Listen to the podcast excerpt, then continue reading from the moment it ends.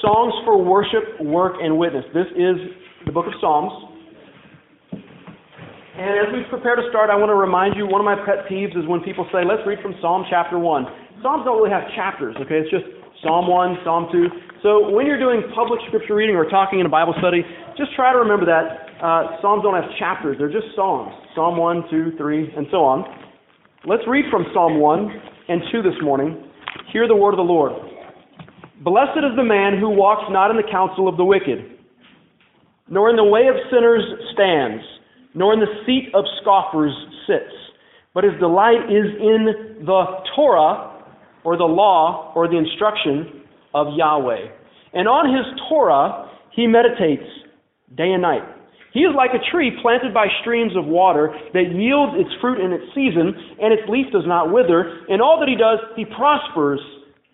The wicked are not so, but they are like chaff that the wind drives away. Therefore, the wicked will not stand in the judgment, nor sinners in the congregation of the righteous. For Yahweh knows the way of the righteous, but the way of the wicked will perish. Psalm 2. Why do the nations rage, and the peoples plot in vain? The kings of the earth set themselves, and the rulers take counsel together against Yahweh and his anointed, saying, let us burst their bonds apart and cast away their cords from us. He who sits in the heavens laughs.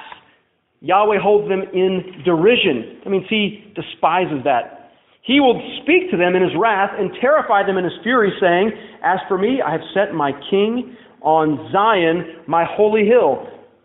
Now here's the Messiah speaking. I will tell of the decree that Yahweh said to me, You are my son. Today I've begotten you. Ask of me, and I will make the nations your heritage, and the ends of the earth your possession. You shall break them with a rod of iron, and dash them to pieces like a potter's vessel. Now, therefore, O kings, be wise. Be warned, O rulers of the earth. Serve Yahweh with fear, and rejoice with trembling. Kiss the Son, lest he be angry and you perish in the way for his wrath is quickly kindled. Blessed are all who take refuge in him. Amen. You may be seated. The grass withers and the flowers fall, but the word of the Lord our God stands firm forever. Amen. Psalms are songs for worship and work and witness. Psalms are God's word to man, which is revelation. But Psalms are also man's response to God. Man's conversations written in poetry and songs to God. Here's a question for you Are you a bashful prayer? When you are in groups, Bible studies, or in public worship, do you have trouble praying? You say, I don't know how to pray, I wouldn't know the right words to say. Maybe you struggle to pray just on your own. I think we all do. I mean, is our life a continual prayer poured out before the Lord like He commands us to be? Pray without ceasing? We all struggle to pray. Here is our instruction manual. Here is our cheerleader and our coach all in one, the book of Psalms, the Psalter. This is your cheat sheet right here on how to pray and how to sing. Do you struggle to sing in public worship because you say, I don't have a, a great voice? I don't want anyone to think that I'm singing too loud. I don't want to embarrass myself. I don't feel like singing. This is your coach, your encouragement, your guidebook, the commandment and the comfort that you need to lift your voice in song and in prayer. This is the book of Songs. Now, I want you to imagine how important and what, what this book sitting right in front of us, how much a treasure it is to the New Covenant church that we belong to today. Imagine what it was like back in the days of the Old Covenant when the people of Israel didn't have the Psalm book. Like Noah, when he was on the ark and the floods were rising, he didn't have Psalm 46 our God is refuge and strength and ever present help in trouble. And when the mountains are buried in the depths of the oceans and the seas, God is with us. He didn't have that psalm to sing. Have you imagined the people of Israel, the children wandering out of Egypt into the wilderness for 40 years before they got to the promised land? They didn't have the Psalms. They might have had Psalm 90, a Psalm of Moses, the only one in the Psalter called that. But they didn't have the Psalms, which would instruct them as they fought battles in the desert and waited for God to provide food and manna from heaven Psalm 23, you've prepared a table for me before my enemies, a table for me in the wilderness. You, you know how much of a treasure this book is to us, the church, the people of God? We've been given an incredible gift in these 150 songs in the Psalms. This is, brothers and sisters, a revolutionary gift to the church. Imagine life without the iPod or the cell phone or any other handheld device. Imagine life without any portable electronic device or earbuds. Wouldn't your life be quite different? Imagine back in the 80s when I was growing up in middle school. And the new thing that came out was the Sony Walkman. Hello. Anybody remember those little cassette players? You know, the Sony Walkman, it was the big deal. You could take your songs on the move. You could jog, you could do aerobics with Richard Simmons if you wanted to, all while you're moving around. Amazing. Well, we have the world in our ears today. We have the whole world at our fingertips. What a revolution the internet has been that's what the Psalms were for the people of God. They had some of the Word of God coming from the prophets and so on, but when the Psalter was written and passed down by scrolls and then eventually put on typeset and printed with the press, and then eventually electronic documentation that can spread the Word of God to the whole world, when people began putting these Psalms to music and singing them in the temple and in churches all over the world, what a revolution. You have the whole world in this book. You have the whole scriptures contained in the Psalter. You have the whole cosmos, the whole universe, right here in the palms of your hand, and you can sing them in your heart wherever you go. You can take them on the road when you go jogging. You can sing them in the shower. You can pray them for your children when you put them to bed at night. You can pray them before surgery in the morning. When you are living in deep darkness, you can sing these to find your way out. Amen. These, my friends, are a gift that God has given us. Songs for worship, and witness and work. The Hebrew Scriptures, the Old Testament as we call them, are often identified in scholarly circles or maybe in Jewish circles as the Tanakh. Have you ever heard that the Old Testament is also called the Tanakh? See up there? T N K are the letters that abbreviate Torah, which means the what? Come on. Torah, the law. N stands for, read some Hebrew with me, Nevi'im, that stands for the prophets. And then there's the writings, the Ketuvim.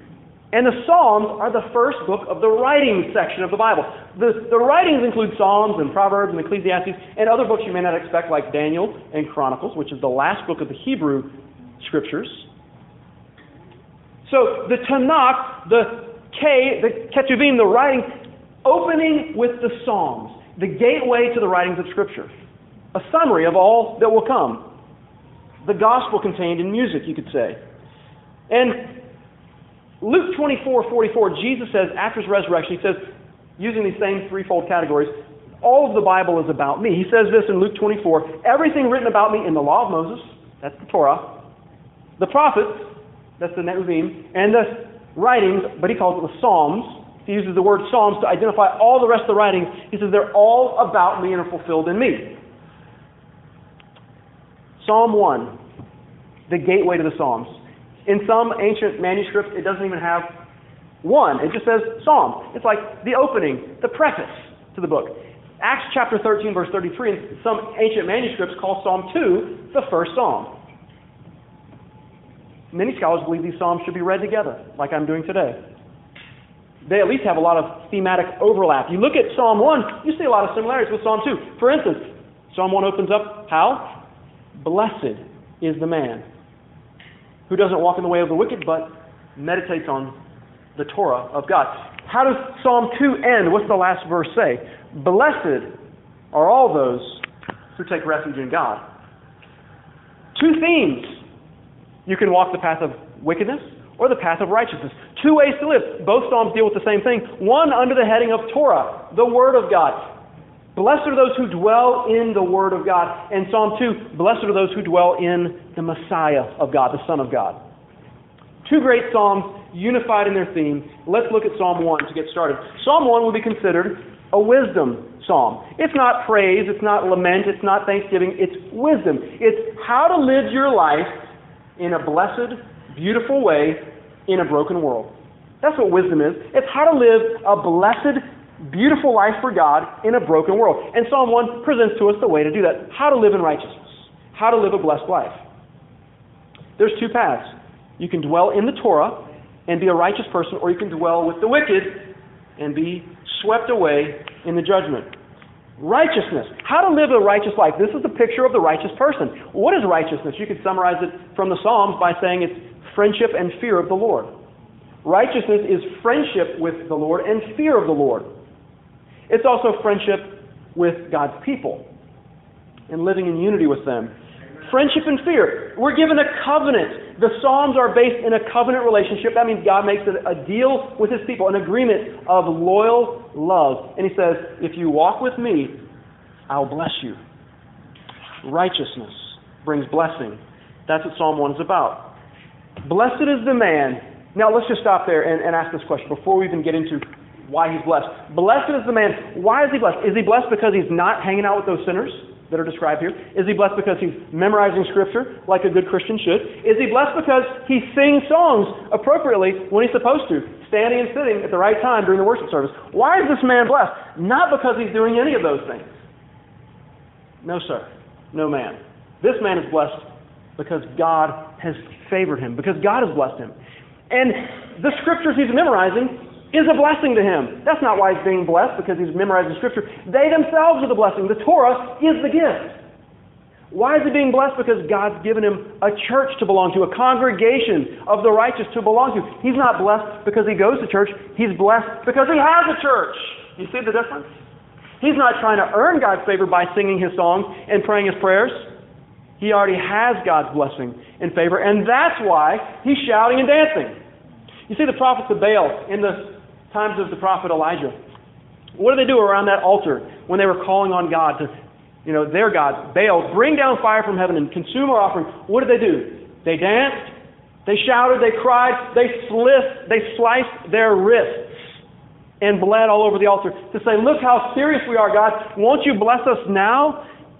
We don't have to cry out and shout out for God's blessing. He's given it to us in Christ. That's why we cry out and shout out in thanks to Him. Amen? Blessed is the man and the woman who does not walk in the counsel of the wicked, or stand in the way of sinners, or sit in the seat of scoffers. Amen. Now, that's a threefold warning and a threefold blessing. First, don't walk in the counsel of the wicked. You can imagine wicked people gathering around, maybe on the street corners, huddling together, doing their business, you know, always looking over the back when the pastor walks by, you know, or the police drive by. Or, you know, when grandma walks by, they are huddling together doing their business. Or you can imagine, you know, little kids on the playground in their little clique, keeping out the other little kids who they don't want to belong. People huddled together, mumbling and murmuring, making their plans. That's what we see here. And God says, avoid the counsel of the wicked. Stay far from that. We're not talking about one person that's a bad influence. We're talking about groups of people here. We're not talking about a lone wolf or uh, just one person who you need to avoid. We're talking about the group dynamics that pull you like gravity into its vortex. We're talking about a cell, like a terrorist cell of people in the world who they gather together with one purpose, and it's not a good purpose.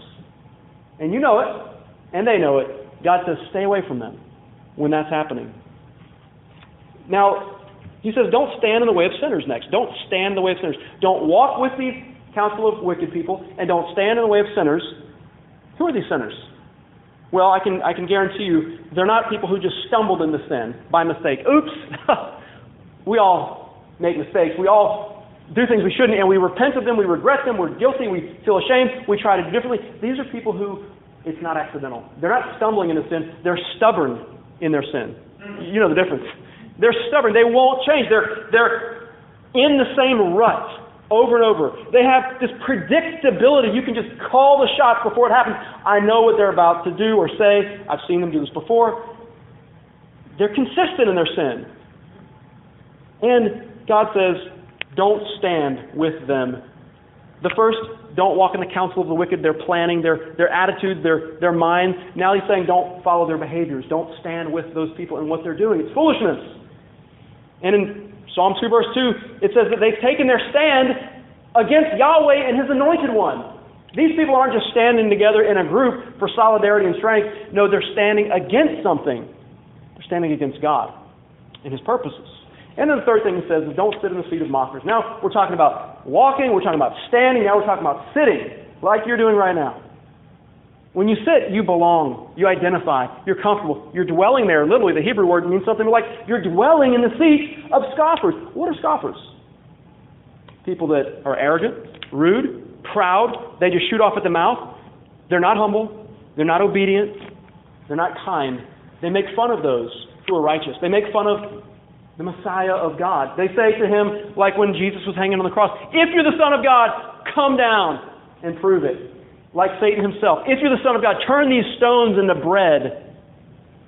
Mockers, scoffers, don't associate with them, he's saying. Don't identify with them. Don't feel comfortable with them. We're not just talking about atheists who are loud and challenging their belief in God. We're talking about politicians. We're talking about preachers.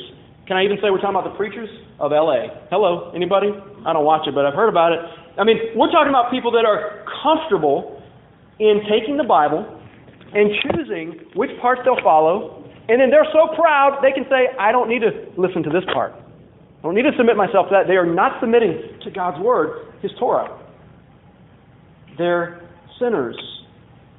And we are called not to walk, stand, or sit with them in this progression of deeper and deeper distance and departure from God Himself. We're called to be blessed and to not be with them. Now, now let me just ask this question. What about missions? What about evangelism? What about your lost friends and family who need to hear about Jesus? Are you supposed to say, I ain't walking with you, I'm not going to sit down at your table, and I'm certainly not going to call you on the phone and take counsel with you?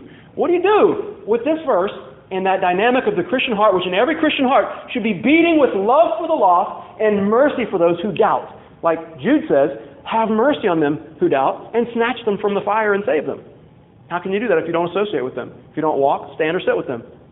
Well, don't, don't take this literally and don't take it in isolation. Look at the rest of Scripture and realize that what he's saying is don't associate with these people to the degree that you begin to adopt what they do as your own patterns and lifestyles and attitudes. If you begin to reflect who they are, then you need to put some distance between yourself and them.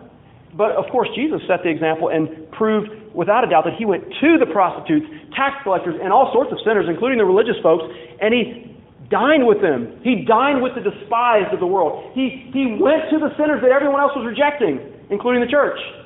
He made his home among them. He said to Zacchaeus, the tax collector, I'm coming to your house today, whether you like it or not. Let's go. Let's start walking together. Walking with the wicked is what he did so that they would be changed not so that he would be changed. You see, we have, to, we have to walk this line carefully, brothers and sisters. If we want to be blessed and righteous, we have to walk carefully, not because the world is so evil. Don't, don't be so careful because the world is so evil. Be careful because you are so vulnerable, vulnerable, because you have so many temptations in your heart. Don't pretend that you're so better than them that you can't be near them. No, no. You're just as bad as them. You need the Lord's mercy just as much as they do. And, and the line that divides righteousness and wickedness in this world, good and evil, runs right down the middle of every human heart. Right down the middle of yours and mine. Blessed is the man who recognizes this. Blessed is the woman who does not associate and become evil, but does what? Meditates on the Torah of Yahweh, the law of the Lord, day and night. What does it mean to meditate on God's Word?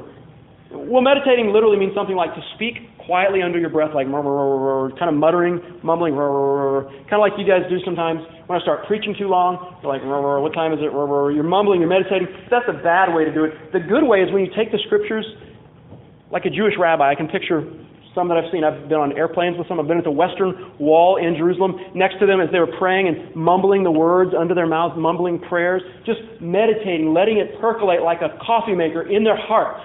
And it's not just the words, it's in their minds, it's in their actions, it's thoroughly working itself in.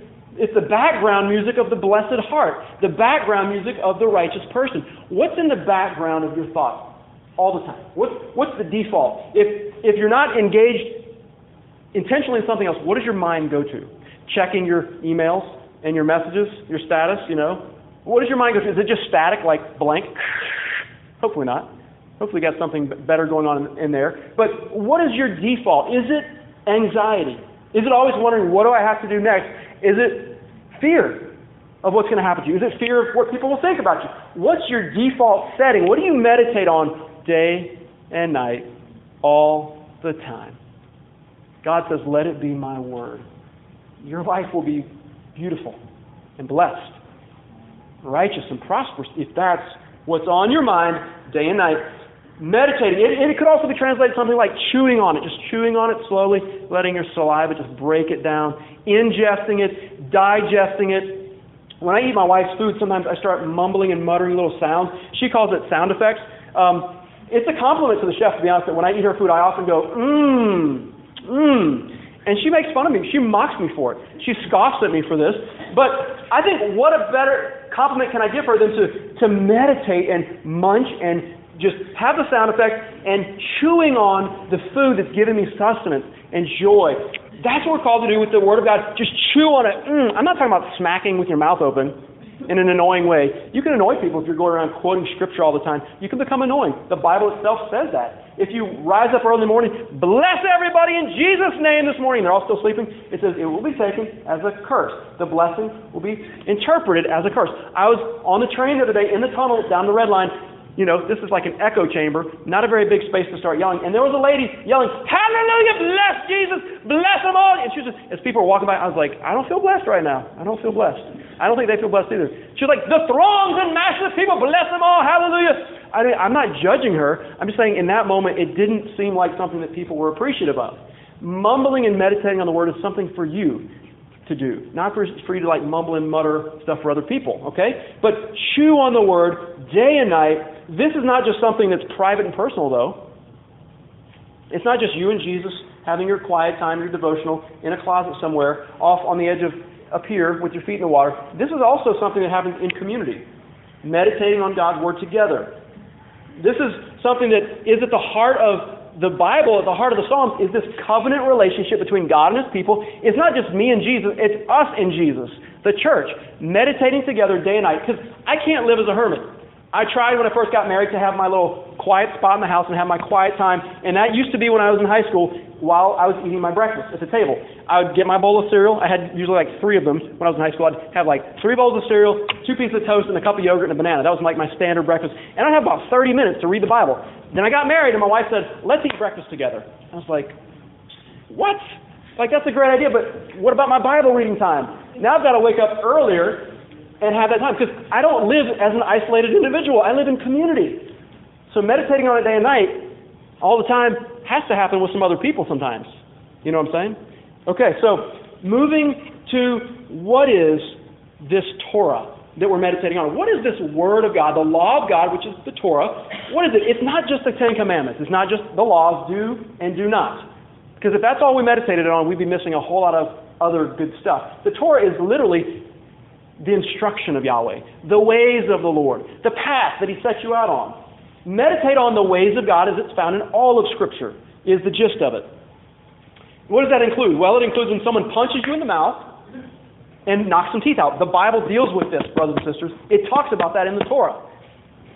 You hear what I'm saying?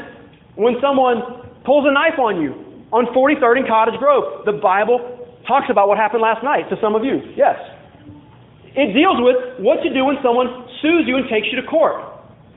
It talks about what newlywed soldiers should do, the benefits they receive in taking a year off from going to battle. They get to stay home with their new wife. It deals with city codes for building walls around your roof so that people don't fall off and die.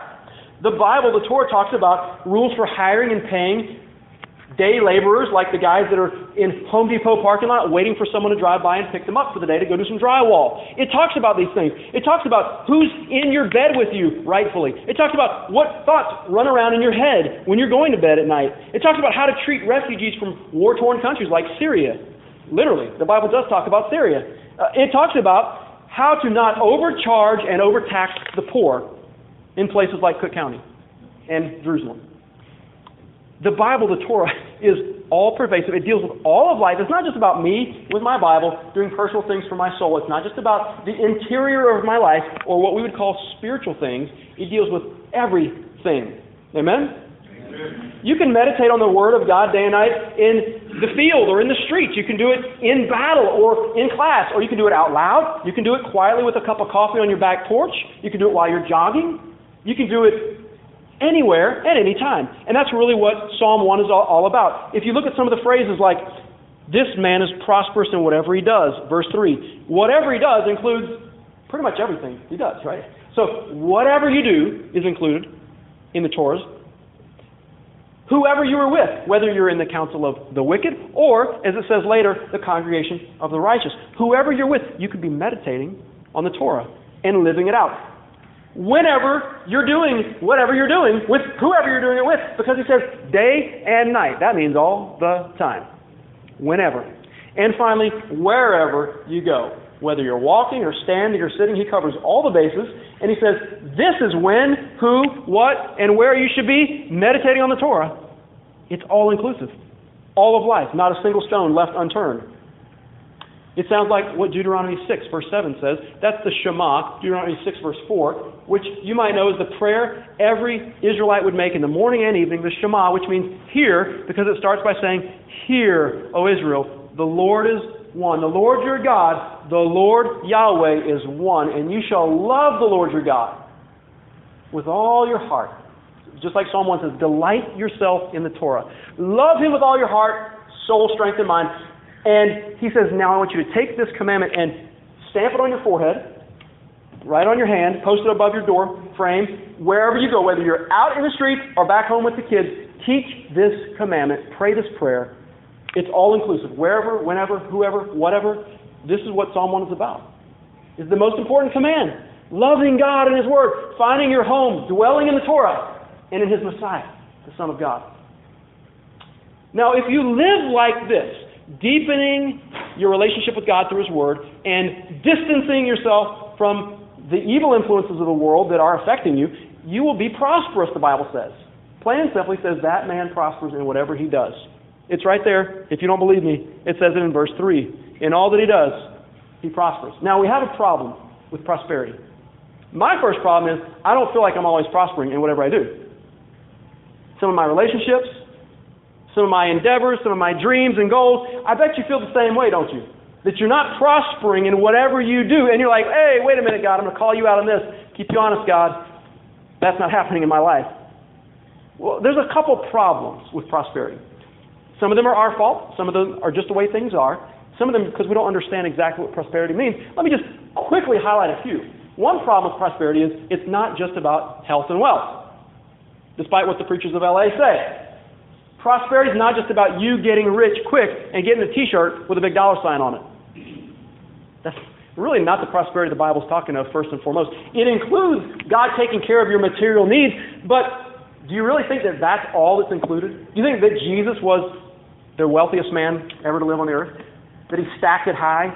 That he had bling all over his fingers? That he came down in not sandals, but Jordans or something? I mean, what do you think? Like, do you think he was wearing Armani? No, he was stripped naked and put on a cross. Did he prosper? Was he the most blessed man and the most righteous man? Yes. God favored him more than anyone. So what does it mean? It doesn't mean just health and wealth. Okay, it means a relationship with the living God that goes into eternity and you'll never be poor or have another tear in eternity.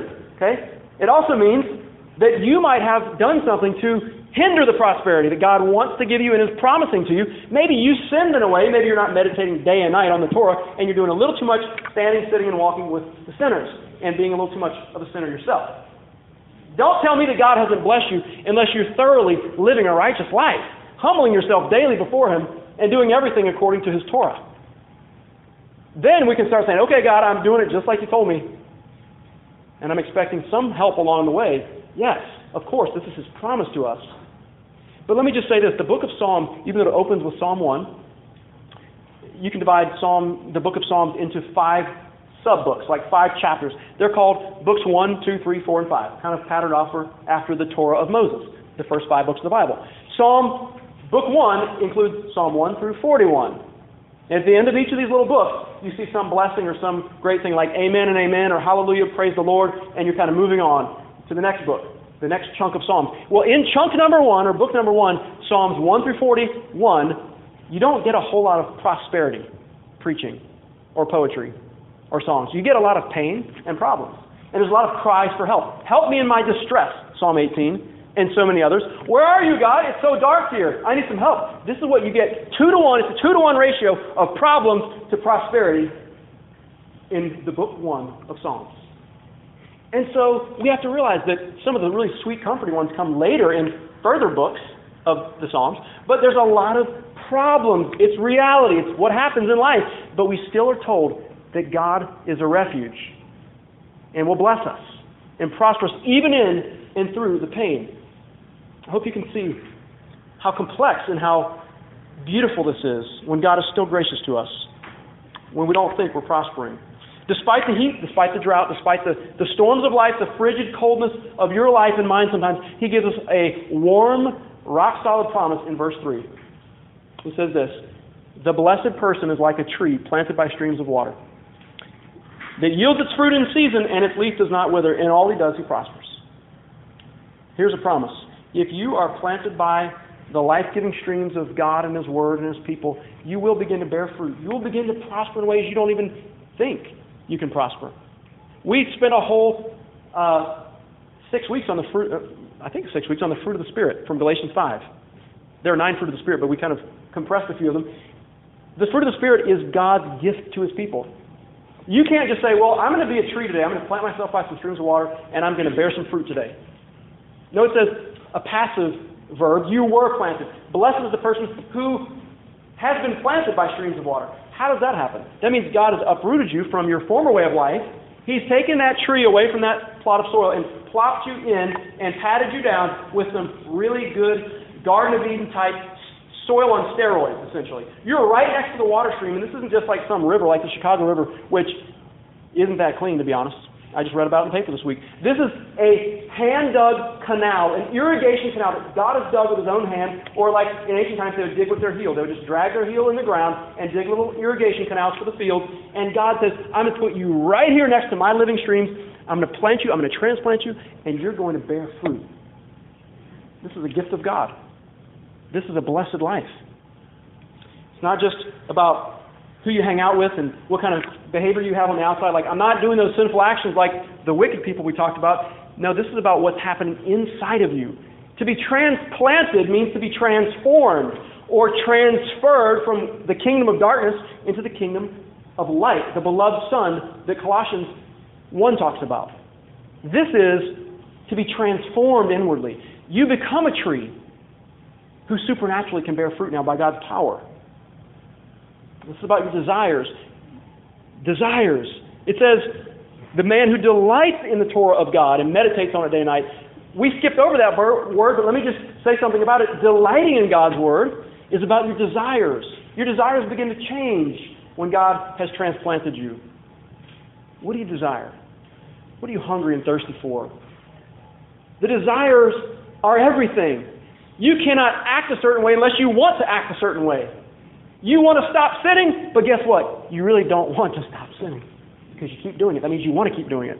That's what I found that out years ago. I need to start praying that my desires would change. I couldn't just say, God, slap me on the hand and help me not to do that bad thing anymore. Because I still wanted to do it. It was just raging inside of me. Help me to delight in something other than sin. Help me to delight in your word, in your ways, day and night. Day and night. Desires are the hottest flame for holiness and fellowship with God and other people. It's, it's what makes righteousness work, is that you want to be righteous. Jesus said, Blessed are those who hunger and thirst for righteousness, for they will be filled. So it's the Word of God entering us. We, we chew it up, we meditate on it, we absorb it, we digest it, we begin living it, it begins producing fruit in us. It doesn't just pass through our bodies or out in one ear and out the other. It stays and remains and dwells in us as we dwell in the Word itself. And it changes us. It has its way with us. Not so the wicked. Not so the wicked. Verses 4 and 5. In the congregation of the righteous, the wicked will not stand. We learn here in verse 5. In the judgment of God and in the congregation of the righteous, you won't find wicked people at the end of the day. Now, there's an issue here. You do find them there for a moment. The, the wicked will stand before God at the judgment for a moment, and he'll judge them, and they'll be gone forever. You will find wicked people in the assembly or the congregation of the righteous. You'll find sinners in church, I guarantee it. You will find sinners in church. You'll find sinners quoting Scripture. You'll find wicked people quoting the Bible but using it for their own ends and means, their own ends and purposes. Psalm 50, verse 16, God asked the wicked person this Why do you take my covenant on your lips? Why do you keep talking about my promise? You don't follow me. You don't obey me. You don't delight in me. So why do you keep quoting the Bible as if you do? Trying to impress someone else?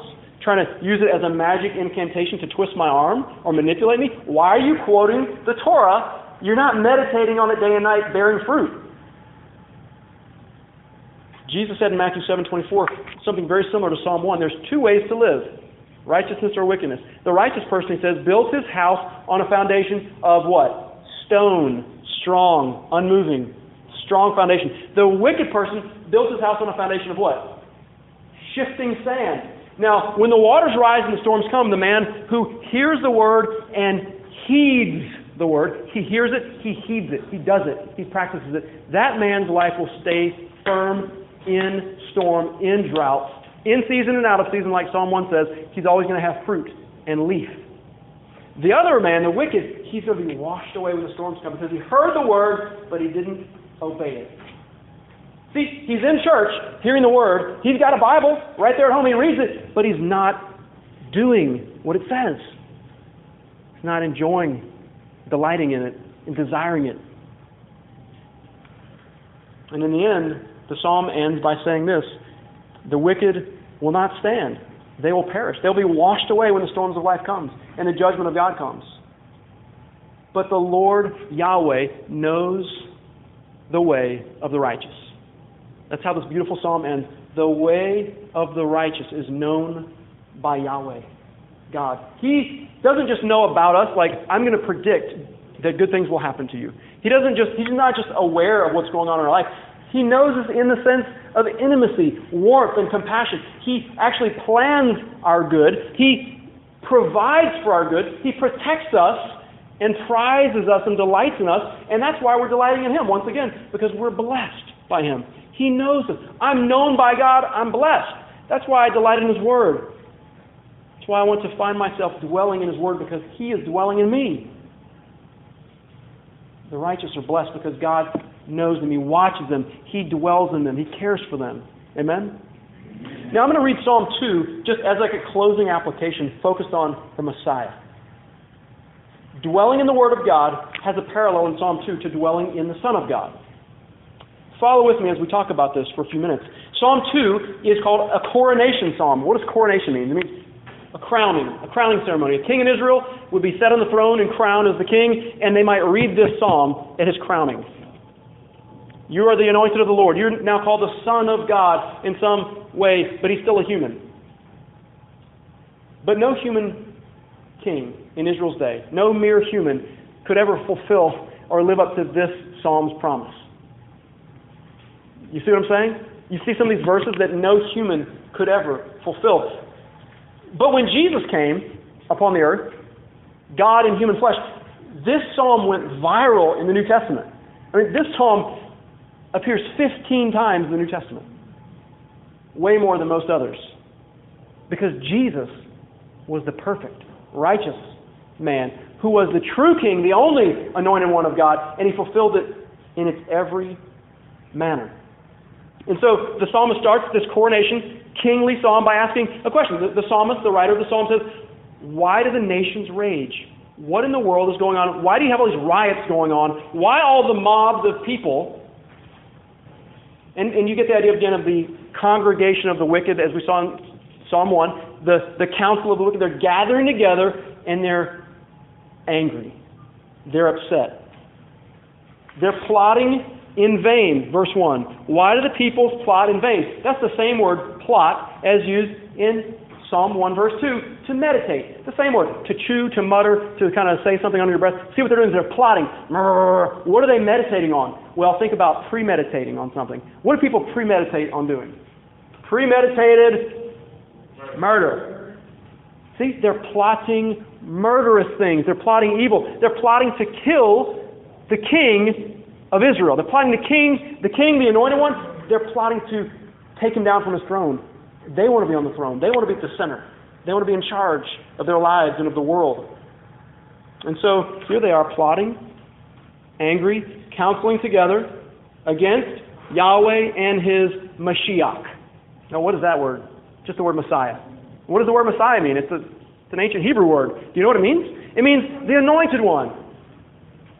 It's the same word as Christ, the Christos in Greek. Mashiach, Messiah, Christos, Christ, anointed, they all mean the same thing. The chosen one of God who's been set apart to rule over God's people. That's the Messiah. And they are saying we are standing against Yahweh and his Messiah. We don't want him to rule over us. We want to make our own rules. We want freedom to do whatever we want. We don't want freedom to do what is right. We want freedom to do it our way. So they say, Bring the bolt cutters.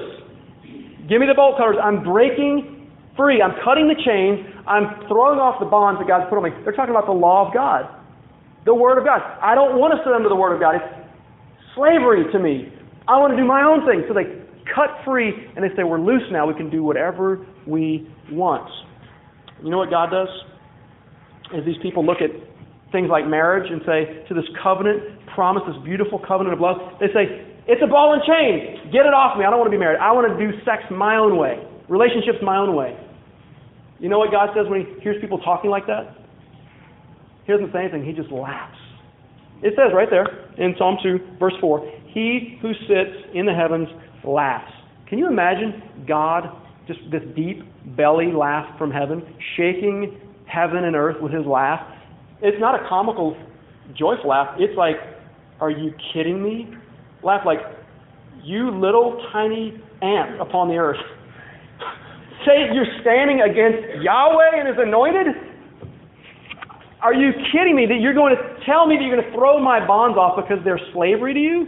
What do you think the alternative is? You insane people down there on the earth. He's laughing not at their judgment to come, which is inevitable if they don't turn him. He's not laughing at their doom, which is sure. He's laughing at the insanity. Are you kidding me? He's saying.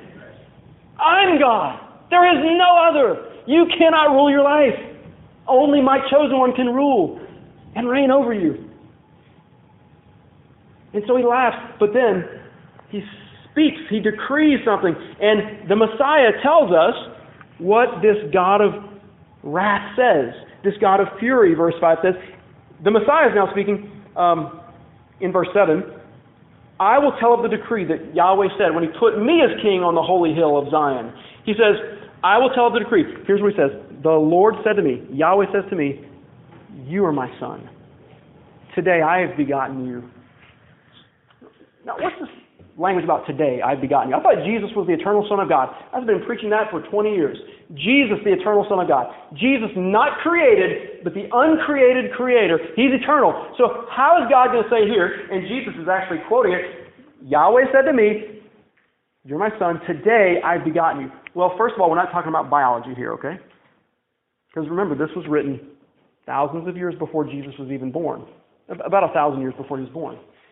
We're not talking about biology because Jesus was existent before he was born in the virgin's womb. What he's saying is something the New Testament writers picked up on, and they knew. They're saying this is referring to the resurrection of Jesus and his ascension to sit on the throne of heaven. If you don't believe me, let me, let me just ask you to rise for this scripture reading real quick from Acts chapter 13. Let's rise as we think about the resurrection of Jesus from Acts 13, verse 29 through 35. Listen to this. And when they, that is the rulers of the earth who put Jesus to death. When they had carried out what is written of him, they took him down from the tree, that's the cross. They laid him in a tomb. But God raised him from the dead, and for many days he appeared to those who had come up with him from Galilee to Jerusalem. That's his disciples. He appeared to them, he walked with them.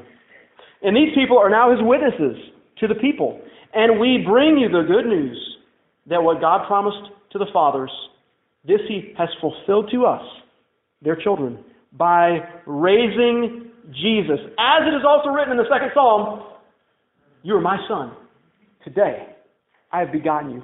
This is the resurrection language of God the King saying to his son, Today you are the king, but today I'm publicly announcing it to everybody. This is your coronation ceremony. This is when we're going public with it.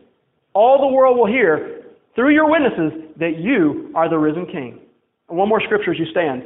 Hebrews chapter 1, verses 1 through 5 focuses on how this scripture is fulfilled in Jesus' ascension, when he rose up from the dead and then into heaven to sit on the throne of God. Hebrews 1.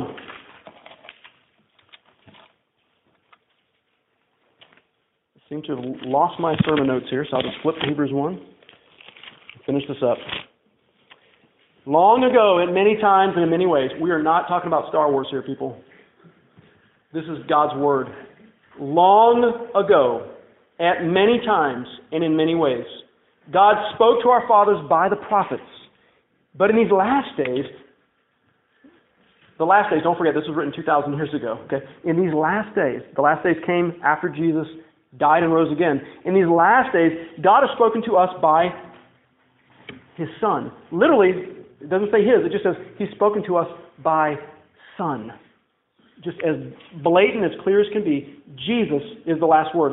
Whom He appointed the heir of all things through whom he also created the world. Jesus, the creator of the world and the inheritor of the world. He's the radiance of the glory of God. God is just shining forth through Jesus, and he's the exact imprint of his nature. Jesus upholds the universe by the word of his power. And after making purification for sins, he sat down at the right hand of the majesty on high Get that. He sat down on the throne of heaven, having become as much superior to angels as the name he has inherited is more excellent than theirs. For to which of the angels did God ever say, You are my son, today I have begotten you? You may be seated. See, you're my son, I've begotten you. That means he's risen from the dead and exalted to the highest place, sitting on the throne of heaven. This is his coronation day, his crowning, when he begins to take his rule public. Hebrews chapter 1. The psalm finishes by saying, okay, if, if you're down on the earth, you little ants of people, creating this little commotion, these little riots, these little mobs down there, and God's up on the throne with his risen son, he's risen from the dead, that Acts chapter 4 said that Pontius Pilate, King Herod, and the rulers in Jerusalem, who were the religious leaders, the priests and prophets of that day, they put him on the cross. Jesus died. They killed him. His blood was shed by their hands, by their murderous, wicked hands. But it says in Acts chapter 4, this was according to the hand of the Lord and the predestined plan of God. The wicked, raging, shouting, mocking, crucifying the Messiah was all according to the plan of God the King. He planned it out before eternity passed, and it unfolded just like he wanted it to. And then he raised him from the dead to shock and awe all of them, and he seated them at the, the rightful throne where he alone belongs. He's the only one that deserves that place. You don't get to make the rules. I don't get to make the rules. You're not the king. I'm not the king. The rappers aren't the king. The president's not the king. The mayor's not the king. The rich and famous aren't the kings. The bullies on the playground or downtown Chicago are not in charge. Only Jesus deserves that title. He's the only righteous man of Psalm 1. He's the only truly blessed man who meditates day and night and lives out the Word of God. He's the only one that is the Word of God. And so the only sane thing to do is listen to the warning this last verse of the Psalm. This last section of 10 through 12, Psalm 2, 10 through 12. Therefore, O kings, be wise and be warned. Okay? Be wise and be warned. This is the only sane thing to do and I'm giving you a heads up, he says. This is a gracious warning. Don't tell me that I didn't warn you, because here it is. If, if we have a risen king like Jesus, here's what you do you serve him with fear, and you rejoice with trembling. You serve him in the proper fear and respect that he deserves. Honor him. And you rejoice. You delight deeply in him with a respectful delight, a joyful reverence that just makes your bones shake. You're so glad that He's chosen you and forgiven you. And then it says in verse 12, Kiss the Son, lest he be angry and you perish in the way, for his wrath is quickly kindled. Kiss the Son. Maybe you have in your ideas of like kissing Son, like maybe the Pope wearing his ring and someone kneels down and kisses that ring. I'm not sure what you think of. I, I think of various things, but when I studied this word this week, I learned something new. The word for son here isn't really the word son in Hebrew. Okay, it's the word son in the Aramaic. You know, Jesus spoke Aramaic. He actually spoke Aramaic from the cross. And some of the Bible is written in Aramaic, but not the Psalms and not Psalm 1. It literally doesn't say kiss the son. It says kiss purely or sincerely. The words are very similar. The word for son in Hebrew is Ben, like Benjamin, son of my right hand. Or in Psalm 2, verse 7, you are my son. Ben Atah, you are my son. Ben. But this word is not the word Ben, the word Bar. You've heard that in the Bible too, in the New Testament, Bar Jonah or Jesus, Bar Joseph, Jesus the son of Joseph. But it's not the word son. So it literally doesn't just say kiss the son, although that's, that's the idea. Like, yes, you need to kiss the Messiah. But it says sincerely, purely is the idea. That's the word in Hebrew. Kiss the son purely, sincerely. Don't fake it, is I think what he's saying. Don't be a hypocrite and just act like you love Jesus. You have to actually love him. You have to delight in him. He sees like an x-ray every human heart. He has like a lie detector built in. He, he knows exactly what you're thinking when you're worshiping him. So make sure that you serve him with fear and rejoice with trembling. Not just happy clappy because everyone else is doing it. It's the right thing. Do you really mean the songs that come out of your heart, the life that you live? Do you really mean this? Walking in the ways of the Lord? Because if you do, then you can take that Son of God, who is described here as a God who is angry, a God whose wrath is easily kindled. And you can look at him on the cross and see a God who is for you, not against you. You can see Jesus, who it says here will take the chaff like this, it's uprooted, and he just blows it away. But that doesn't have to be you. You can be planted deeply. It's like Jesus who says he will take the nations like clay pots. That's you and me. We're like clay pots. The Bible says we're fragile, we're frail. He will take these clay pots and he will shatter them like that. That's what he's going to do. He's going to shatter them in the judgment. That's what Jesus does to his enemies. But you know what? When you look upon the cross, Jesus in his human flesh, the clay body that he took on, he was shattered for us. He doesn't crush his people. He raises us because he was crushed for us. And when you come to a God like that, you can read Psalm 2, verse 12 with confidence. Blessed is everyone who takes refuge in him. Blessed is everyone. There is no refuge from God. There is no refuge from God's his wrath and his anger, but there is refuge in God. There's no refuge from God. Only in God will you find your refuge and your strength, your ever, ever present help in times of trouble. Let's pray. Father, thank you so much for blessing us not because of anything we've done or said or will do or say, but because we are simply loved by God. And you've transplanted us from sin into righteousness. Now, it doesn't mean we're perfect. We still have sin in our hearts. We still struggle, just like everyone else, God. But you've called us, you've given us your gracious word. We don't memorize it to be blessed. We thank you and are blessed that we have your word. Help us to think deeply and live deeply according to it, live wisely and beautifully in this broken world, so that at the end we will not be swept away in the judgment when the storms come. That in the end we will not be shattered like pottery, but we will be healed in Christ, who is only our refuge, who alone is the Son of God and alone deserves the place of the throne of heaven. Thank you, Jesus, that you are our refuge and our strength. And we ask these things in your name. Amen.